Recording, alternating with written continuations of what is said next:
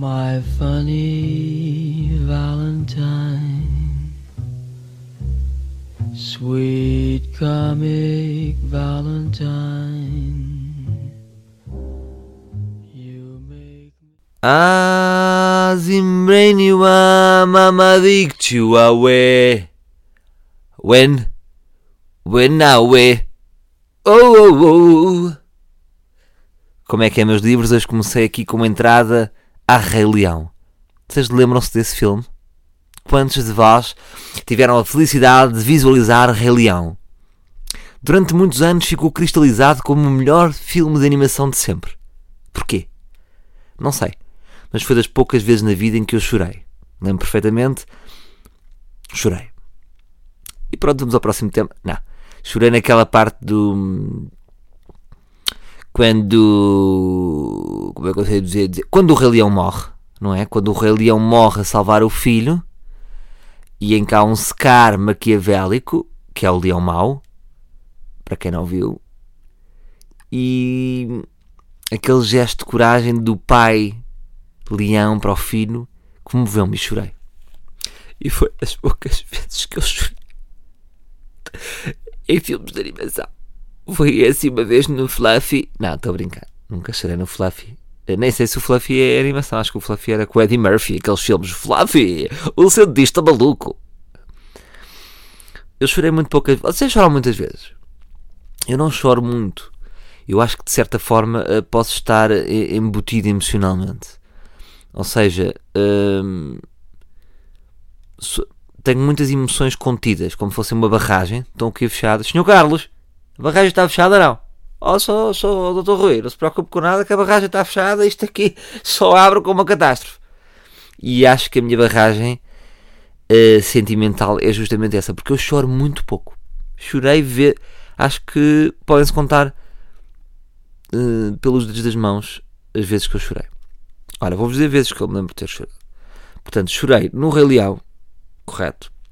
Não estou a falar de chorar quando, quando és puto e caem de um, de um parapeito. Ai, eu chorei porque eu bati com a cabeça no chão. Eu estou cheio de argila, porque agora eu não sei o quê. Eu chorar solo, sabe? Quando conto a situação. Ai, estou sofrendo só desta imitação. Portanto, chorei no Rei Leão. Chorei num episódio. Agora não estou não estou a fazer pirraça. Lá estão vocês, lá está o Salvador. Não estou, eu aqui falo sempre a verdade, que isto é o ar livre, ar livre é sempre deep, é sempre livre, sem preconceitos, sempre com a barragem aberta. Chorei num episódio da Marés Vivas. Das Marés Vivas, assim é que é. Chorei, meus... meus, meus e agora ia dizer que camaradas. E de repente o ar livre ficava aqui uma coisa... Camarada... Camarada Vítor, obrigado por me escutar de Abrantes, um grande abraço para a nossa força em Abrantes. Chorei num episódio do Marés Vivas. Então o que é que se passa? Havia um episódio em que havia um filho que tinha um pai anão, e ele era assim todo giro e pidas e não sei o quê, e para se enquadrar com as miúdas giras e com o grupo cool, hum, ele mentia um bocado. Então uma das grandes mentiras dele era, era fingir que o pai anão não era pai dele. Então o pai passou e dizia: Steve, está tudo? E ele hum, olhava, uh, uh, olhava para o pai e fazia assim um ar: Olá, tudo bem? Como é que está? E depois os miúdos perguntavam: Então, mas quem é que era aquele? Ah, era o meu jardineiro. Muito duro. E depois, no final do episódio, que ele tem um twist, mesmo o pai, que sabia que o filho tinha vergonha dele ser anão, no fim salva o filho. O anão salva o filho e dá uma chapada de luva branca na sociedade. E isso fez-me chorar. Portanto, já é o segundo filme em que eu choro, em que há aqui uma situação com o pai. Talvez possa, possa estar relacionado comigo. Uh, não sei. Portanto, chorei nas Marés Vivas, chorei no Rei Leão. Uh, depois, há muitas vezes que quase me emociono, mas a lágrima não sai. Não é? É quase como se fosse um orgasmo. Se de repente aparecesse alguém e eu tivesse que parar de fazer uh, amor. Ah, porque estavam a pensar que era masturbação, não era? Imaginaram-me logo. É pá, estou-me a masturbar, chega alguém... Ah, eu tenho que parar. É igual. Portanto, não chega a sair lágrimas. Isto agora foi... Ei, é fogo. Agora a comparação foi muito forte. Não chega a sair lágrimas, assim como não chegam a sair lágrimas de Semen. Bem, peço imensa desculpa, foi o que saiu. Sabem que aqui no livro não há limites. Agora riam-se, riam-se do vosso lado, suas gordas, não é? Estão aí nos vossos escritórios, estão aí nos vossos metros, estão aí nas vossas casas, estão aí no vosso escuro a ouvir-me. Riam-se, que isto é para rir. Uh, mais vezes que chorei, chorei, talvez só as mulheres tenham a capacidade de me fazer chorar também. Chorei ali num desgosto de amor, chorei. Uh, agora, nunca mais chorei, porque é uma, uma frase que eu muitas vezes costumo dizer, que é: infelizmente eu sou feliz. Até gostaria, um lado mais romântico, de ser infeliz, não é? De fumar cigarros à janela e ser neurótico. As pessoas encontrarem... Pá, o Salvador realmente é mesmo... É aquele paradigma do, do artista triste que depois chega a palco e ilumina a vida das pessoas. E fuma cigarros. E fuma, e já... Quando não fuma, sei fumo também. E... Mas não, pá. Infelizmente eu sou feliz. Não é? Uh, eu muitas vezes penso isso também. Epá, imaginem que agora seria solteiro, porque há sempre, aquela, há sempre aquela ilusão, o homem gosta sempre de ser solteiro, não é?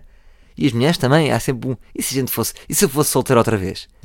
E a resposta que eu tenho sempre para mim é: Salvador, mas tu infelizmente és feliz. Portanto, uh, não tenho nenhuma razão. Sou feliz. Aconteceu-me esta grande fatalidade, que é ser feliz. Claro que a passos nem sempre estou feliz. Mas, de um modo geral, a média, a minha média, é cá para cima. Mas também fiz por isso, não é? Porque uh, a minha pergunta é... Normalmente estamos muito, associamos muitas pessoas muito inteligentes, aqueles escritores, os artistas, uh, a pessoas infelizes. E a minha pergunta é, é... Isto para mim é um paradoxo, porque é assim... São muito inteligentes e são infelizes. Claro que há pessoas que têm uma apetência, depois é uma coisa até de, de genes, de, de genética, e que até pode faltar ali alguma componente química. Por isso é que muitas vezes as pessoas tomam antidepressivos, que é para, para compensar isso, e calmantes. Mas também não fará parte da inteligência conseguir ser feliz? É o que eu me pergunto. Uma pessoa que consegue ser feliz, e não estou a falar de uma pessoa daquelas pessoas muito básicas, não é? Também há isso, há pessoas tão simples que não têm nada na cabeça, têm só um banquinho de jardim e um quiosque, e uma flor, e um céu azul pintado por uma criança uh, de oito anos. Essas pessoas, para elas é mais fácil ser feliz. Mas também as pessoas muito inteligentes não têm essa capacidade de ser felizes, ou isso é uma limitação? Porque também a nossa felicidade depende de muitas escolhas. Depende de muitas escolhas. Eu faço escolhas. Eu sei que há coisas que que eu poderia ter feito, que me dariam outras coisas, mas que me iriam tornar infeliz, e eu rejeitei-as, não é? Eu sei que, eu sei que, que como é que eu vos ia dizer, há, há, e isso são escolhas inteligentes que nós podemos fazer. Portanto, a nossa felicidade, acho eu, estou uh, aqui a pensar convosco, também pode depender de escolhas. Portanto, também pode depender de... de da nossa inteligência, porque me irrita que é, não, só aquele, o povo mesmo básico é que pode ser feliz. Todas as pessoas com mais dois dedos de testa têm sempre uma, uma, uma tristeza. Até... Pá, pois, pois. Mas então, vamos lá ver, não é? Vamos observar isto. Faço este desafio. Se as pessoas felizes que nós conhecemos são inteligentes ou não. Se não é, ser feliz não é também um, um sinal de inteligência. Não sei, não sei, não sei porque eu também estou a dizer isto e também estou a dizer que sou feliz. Se calhar sou feliz comparando muito com, com as pessoas do meu meio, não é? Que normalmente são mais neuróticas, e então eu, eu destaco-me porque tenho alguma saúde uh, psicológica, e normalmente é, são todos uns chatos do caralho. Agora, uh, se calhar com outros grupos de pessoas não, não serei tão, não, não terei nos picos da felicidade máxima, não é? Porque tenho muitas Tenho muitas preocupações e muita responsabilidade. Porque neste, nestas profissões a nossa cabeça está sempre no cepo, não é? Já viram a violência que é o meu trabalho ser avaliado por likes, por visualizações e por vendas de bilhetes? Porque é um bocadinho, não é? Isto sou eu. Portanto, quanto é que eu valho? Quantos bilhetes é que eu valho? Quantos likes é que eu, é que eu valho? Isso é um bocado, é duro, não é? É tough. Mas lá está, é isso que eu digo. Portanto, aqui a minha teoria está certa, que é, eu é que escolhi isto. Se eu eliminasse isto tudo da minha vida, e se eu, se eu plantasse kiwis em Lamego, sinto que é um bom sítio para plantar kiwis, não era mais feliz? Poderia ser. Portanto, uh, há aqui escolhas e é preciso... Há aqui escolhas na nossa vida e nós precisamos ter coragem. Por exemplo, eu tenho um amigo um, que é um exemplo disso. Ainda não sei, não sei, não sei se estou certo, nós não sabemos se estamos certos.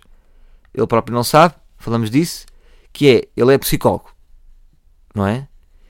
E, e, mas a psicologia é uma profissão pesada de exercer, não é? Porque é densa, porque traz muitas vezes energias negativas. E ele teve um período em que conseguiu ser bastante feliz, estava fora da psicologia, num emprego mais leve, e isso de certa forma fez-lhe bem. Agora voltou à psicologia. Será que ele, voltando à psicologia, pode ir abaixo? É a minha pergunta, porque volta a estar com a energia. Imagina, se acontecer isso, e que já aconteceu anteriormente, então temos aqui um sinal, não é? Há uma escolha para ser feita, porque a psicologia pode ser demasiado pesada para essa pessoa e, e, e pode trazer energias negativas, e é estúpido então a pessoa exercer psicologia, não é? Eu penso também, fogo, imaginem ser psicólogos todos os dias. Eu sou a Renata, eu tenho aqui uma situação. Isto fica mesmo entre nós, não é? Pronto, o meu tio violou-me. É, corta para... Eu sou o Paulo, pá, pronto, eu, pá, eu bato na minha mulher às vezes, isto é um problema lá em casa. Corta para... Eu sou o Jasmin, uh, na escola todos me batem. Pá, o dia todo a ouvir isto uh, é complicado, não é? Portanto, há aqui escolhas para serem feitas, malta. Voltando um bocadinho mais atrás e às emoções. Portanto, eu acho que... Não sei se vocês choram muito, choram pouco. Eu sempre admirei que aquelas pessoas que conseguem chorar muito, porque deitam tudo cá para fora. Eu sou, sou, sou de uma energia mais contida. Uh, controlo muito as minhas emoções. Portanto, não choro muito, pá, não choro. O que é que quero? Eu gostava de chorar mais, mas não, não choro. Uh, não quer dizer que não sinta as coisas. Mas, por exemplo, aqueles pais que a, que a filha nasce e choram. Não sou. Gostava, mas não chorei. Fiquei feliz, fiquei emocionado, sim. Mas depois é, é quase aquela lágrima que vem e que não vem. Aquela lágrima de Semen. Não sou muito de chorar. Agora, calma que a vida é longa. Calma que a vida é longa. Ainda pode haver aqui catástrofes que me façam chorar. Uh, foi o que eu vos disse. A fase que eu chorei mais foi na, numa altura de um desgosto de amor. Então aí chorava com tudo. Aí nós exageramos, não é? Tipo, está um nascido do Santander, em que há uma família feliz e... Porque essa família é feliz aqui no Santander. Eu sou uma pessoa despedaçada, sem rumo.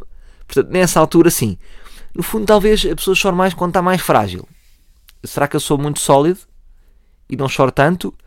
Hum, também não quero acreditar nisto. Acho que realmente sou, sou sólido na minha energia, mas uh, existe aqui uh, um, uma, como é que eu ia dizer, uma, não é uma entropia de emoções, é uma... Um, É, é, sou embutido emocionalmente, é o que eu acho.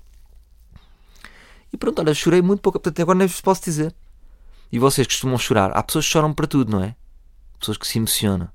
Pá, chorei naquele dia em que tu... Pá, emocionei-me ver-te ali a casar e não sei... Não. Uh, eu também talvez seja a minha mente...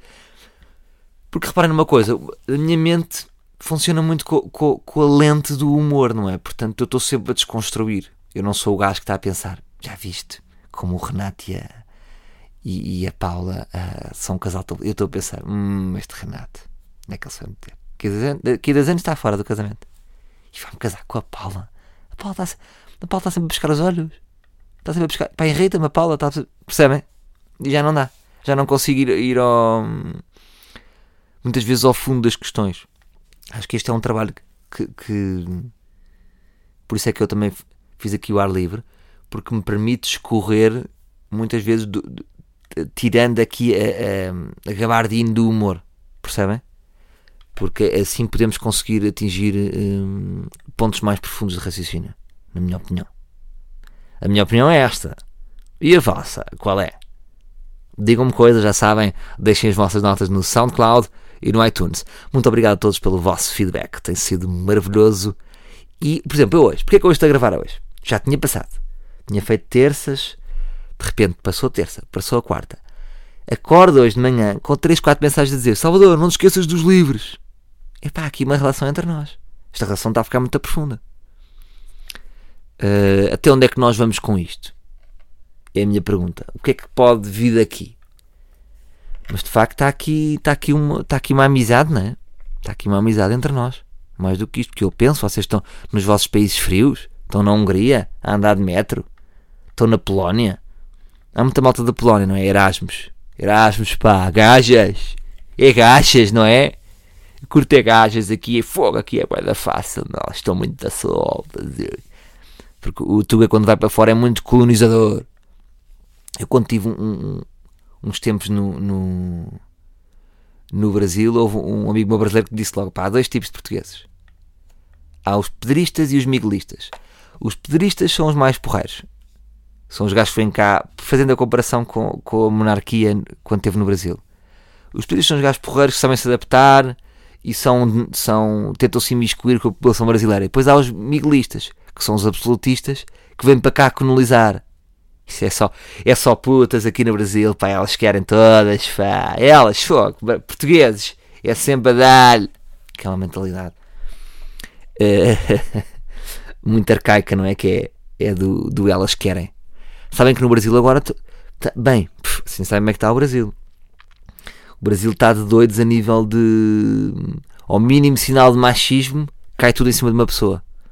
Portanto, frases, porque houve uma rapariga que, houve uma história qualquer de uma rapariga que, da série sexual, começou com uma cena de um, de um ator brasileiro que assediou uma rapariga e depois elas querem, elas estavam-se a fazer, ela estava a fazer difícil. Este discurso é associado muito a um discurso machismo, porque no Brasil, isto é preciso perceber, cá é muito diferente. Pá, vocês veem na noite que os homens atiram-se às raparigas e tal, mas ainda é um bocado leve. A portuguesa dá para trás e nós enfiamos a viola no saco, do modo geral. No Brasil, não sei se vocês já saíram à noite no Brasil, a pá, só estão a perceber. Uma rapariga para ir do bar à pista é, é, é agarrada para ir dez vezes no braço, à séria. Tipo, agarram-no no braço e ela tem que se libertar mesmo do braço, que é uma marcação muito mais agressiva. Eles, eles fazem quase chaves de jiu-jitsu. Uh, e depois há, surgiram muitos relatos de raparigas a dizer que, pá, acabaram por ceder, tipo, um dia uh, acabaram por ceder a, a pinar com um homem porque ele, uh, pá, estava tão agressivo que dizia, pá, eu vou perder na força, como eu vou perder na força vão-me deixar ir, que é o queres, queres, calma que tu queres, não queres, queres. Acredito que no Brasil, eu percebo isto, percebo isto, aqui em Portugal somos um país mais brando em tudo e aqui também somos mais brandos. Se tiverem um relato contrário, é pá, não me contem, enviem para as capazes. Mas não, estou a brincar, mas uh, podem partilhar também. Mas, e aqui também deve haver histórias. Mas no Brasil está mesmo, portanto, ao mínimo sinal de, de, de machismo, cai tudo em cima de alguém. Tocou em, a campanha acho que é tocou em, um, tocou em uma, tocou em todas. E pronto, pá, faz sentido. Uh, portanto, já sabem, melhor, quando forem sair uma noite no Brasil, levem um, um bastão, porque vão. vão tentar ser agarrados. E agora, o mais estranho disto é isso. Eu já estive no Brasil e quando estava no Brasil estava solteiro e de facto não dá para estar encostado ao bar. O registro dos brasileiros é tão alto no engate, que é logo a tocar na mão, a não sei quê, partem logo para um jogo tão agressivo que não pensei que vocês estão num, num bar sedutores e, e, e está tudo bem. Tem que ser muito mais gamblers, tem que ser muito mais mexidos, porque senão uh, perdemos para os brasileiros. Portanto, entrando na lógica do Brasil, entram também neste jogo. É isto que eu deixo no ar. Aqui, pá, já não saio há muito tempo, não tenho, tenho estado fora da noite. Por acaso fui outro dia ao, ao Lust in Rio. Epá, não curti muito. Não curti muito porque assim, eu estou a ficar mais velho e, e as pessoas estão a ficar cada vez mais novas e parecem-me todo, todos putos estúpidos. E, mas muito parado. Portanto, isto, isto não existe em Portugal. Tudo muito parado. Tudo muito a parar. Eu não vi. Eu, a, grande, a grande diferença que eu vi da noite de, de hoje em dia para a noite que eu vivia, noites, grandes noites que eu vivia, pá, é a maior parte de, de, das pessoas são pontos de Instagram, não são pessoas. Pá, há miúdas giras e tal, mas estão paradas a fazer Insta Stories. Uh, portanto, é mais dramático. Se há coisa que é para viver é a noite. Portanto, noite com redes sociais, alerta, alerta negro. Não é? É que não é só uma foto, é tão o tempo todo a tirar fotos. E depois vem-me e quer tirar fotos comigo e pá, e é um tipo de macacada que eu já não tenho paciência. Percebem, malucos? Percebem? As merdas, como é que elas funcionam? Deixa que eu lá, deixa-me só clicar aqui no computador. Se eu falar sempre assim... E, e pronto, então o que é que nós já falámos? Já falámos de choro, falámos aqui de violência contra as mulheres no Brasil, falámos aqui um bocadinho de, de Lust in Rio. Estou sempre a receber convites, porque eu na altura ia muito ao Urban, na altura, nos bons tempos do Urban, e fiz amigo, vários amigos putos R Ps que até hoje me mandam convites, todos os dias me mandam. E estou eu na minha vida caseira e a pensar, ei, eu estou tão longe disto. Estou tão longe desta, desta vida. E por acaso outro dia fui ao Porto, fui beber um copo no, no Fé, conhecem? Malta mais velha, aquelas milfs, cougars, homens mais velhos do Porto que saem à noite. Porque a malta no Norte sai, tende a divertir-se mais até mais tarde. Aqui em Lisboa desaparecem, não é? As pessoas mais, mais velhas desaparecem da noite. Uh, no Porto, homens mais velhos que saem e se divertem. Para vir agora do Alentejo, de uma caçada. Mas agora estou aqui. Agora de repente já estava a imitar o fadista Ricardo Ribeiro. Já há muito tempo não fazia a minha imitação. Porque o fado, o fado é, é, é tudo, é cantares alentejanos, é, é, é, é raízes da música portuguesa. É raízes da música portuguesa. Agora quando me dizem que eu sou polémico, claro que sou polémico, porque para mim, eu olho para aquilo, é aquilo não é fado para mim. Perdoem-me. Pois dizem que o Ricardo é isto, que o Ricardo é aquilo. Não, para mim fado é gênese. É, é, é, é poemas. Dizer, fado não é aquilo, perdoa-me, aquilo é pop, aquilo é outra coisa. Eu sou o Ricardo Ribeiro, sou fadista.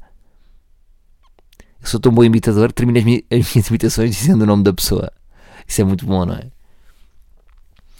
Um... E pronto, malta, estou neste momento aqui de, de, de boxers, com uma t-shirt a dizer Boston, porque eu gosto de dormir com uma t-shirt a dizer Boston, que sinto-me ir para a faculdade. Boston é um, é um destino universitário. Então sinto-me numa, numa camarata estudantil. E... pá, eu dormi de meias, pá. Isto é que é um problema, não é? Até é mal. Mas não volta a acontecer. Foi ontem num dia que estava mais frágil. Estão a ver? Porquê é que eu não choro? Porque eu defendo-me. Sabia que ia estar frágil, com pezinhos ao relento, e coloquei uma meia cinzenta escura. Não uma meia qualquer. Não uma meia com, com popéis. Pá, eu tenho amigos que têm roupas muito infantis. Também é um tema que temos que falar. Vocês não têm isso? Amigos que têm cuecas do Pateta. O que é isto? Há, há, uma, há um, uma praga de amigos com, com roupa infantiloide. Eu tenho para mim que esses amigos são amigos que depois vai ser mais complicado arranjar gajas. Porque, imagina, Lust in Rio, ganda sacada, não sei o quê, ganda gata. Despem-se umas boxers do Pateta. Que ainda vão buscar umas meias de Spider-Man. Pá, o que é que vocês acham, miúdas? Não é para... As mulheres defendem-se mais na roupa interior, não é? De repente não há uma miúda... Se bem que há umas divertidinhas, não é? Há umas divertidinhas.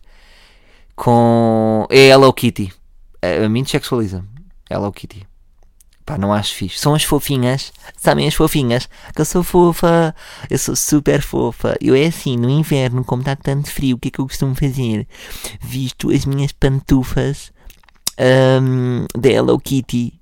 Percebes? Aquelas raparigas têm aquelas pantufas muito gordas. Ponho o meu pijama e fico a ver séries e filmes até às tantas. Porque eu sou a fofi, não é?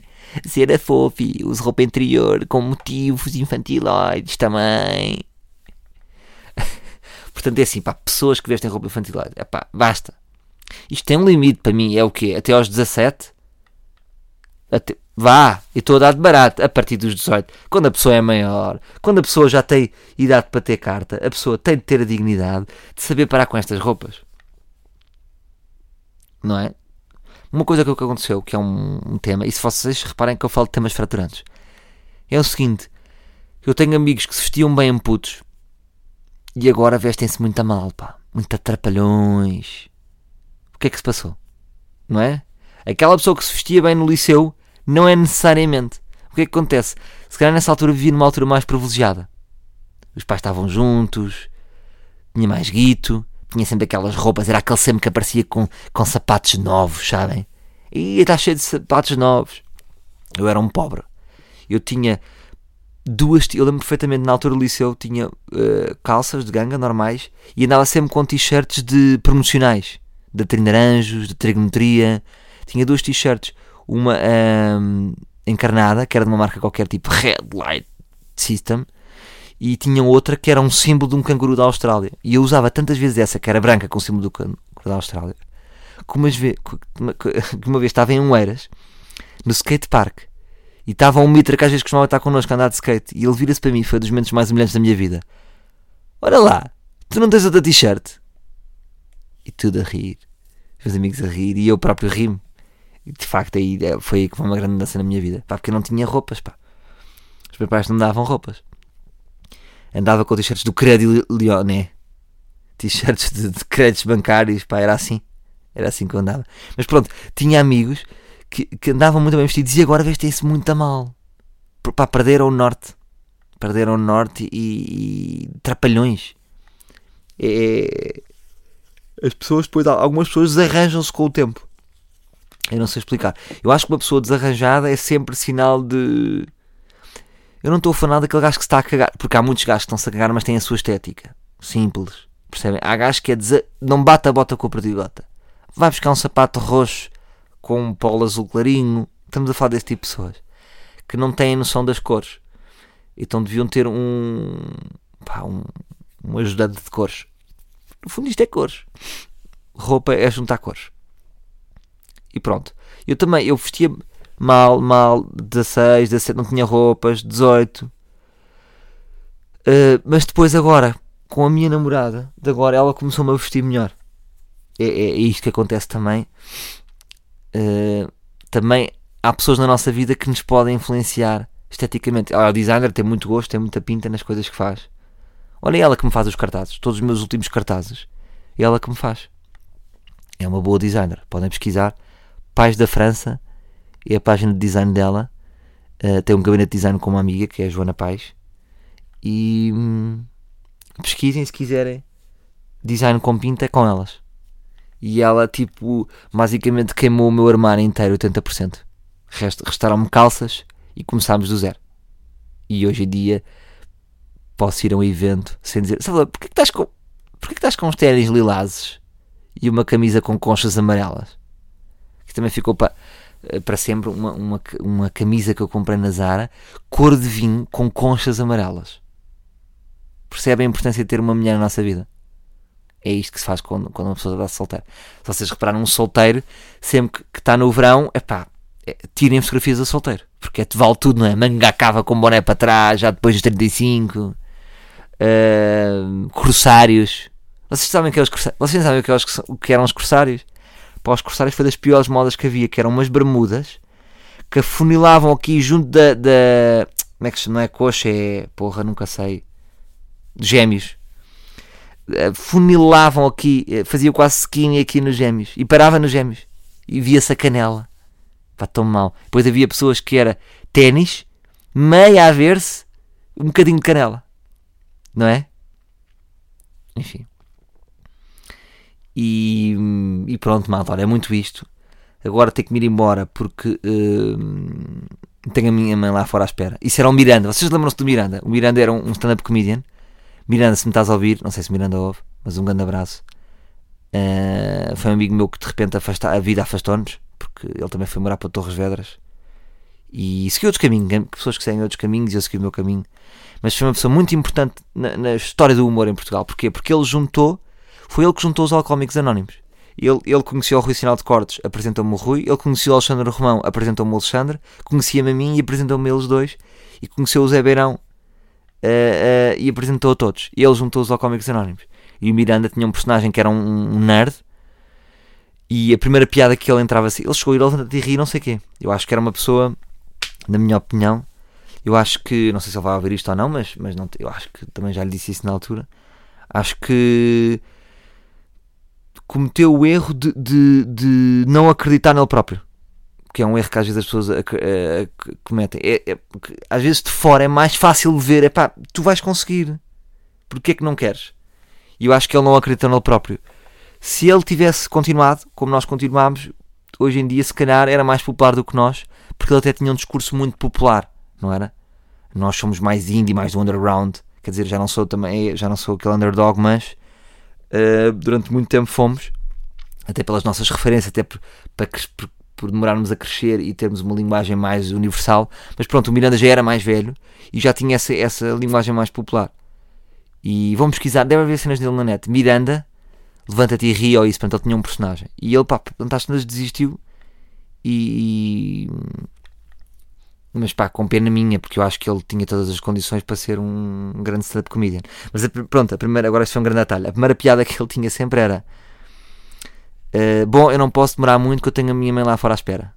Pronto, era brilhante, porque só, tem que ver a imagem, assim dito, talvez possa não ter impacto, mas vendo a imagem dele uh, faz completamente metros. Portanto, Miranda, um grande abraço.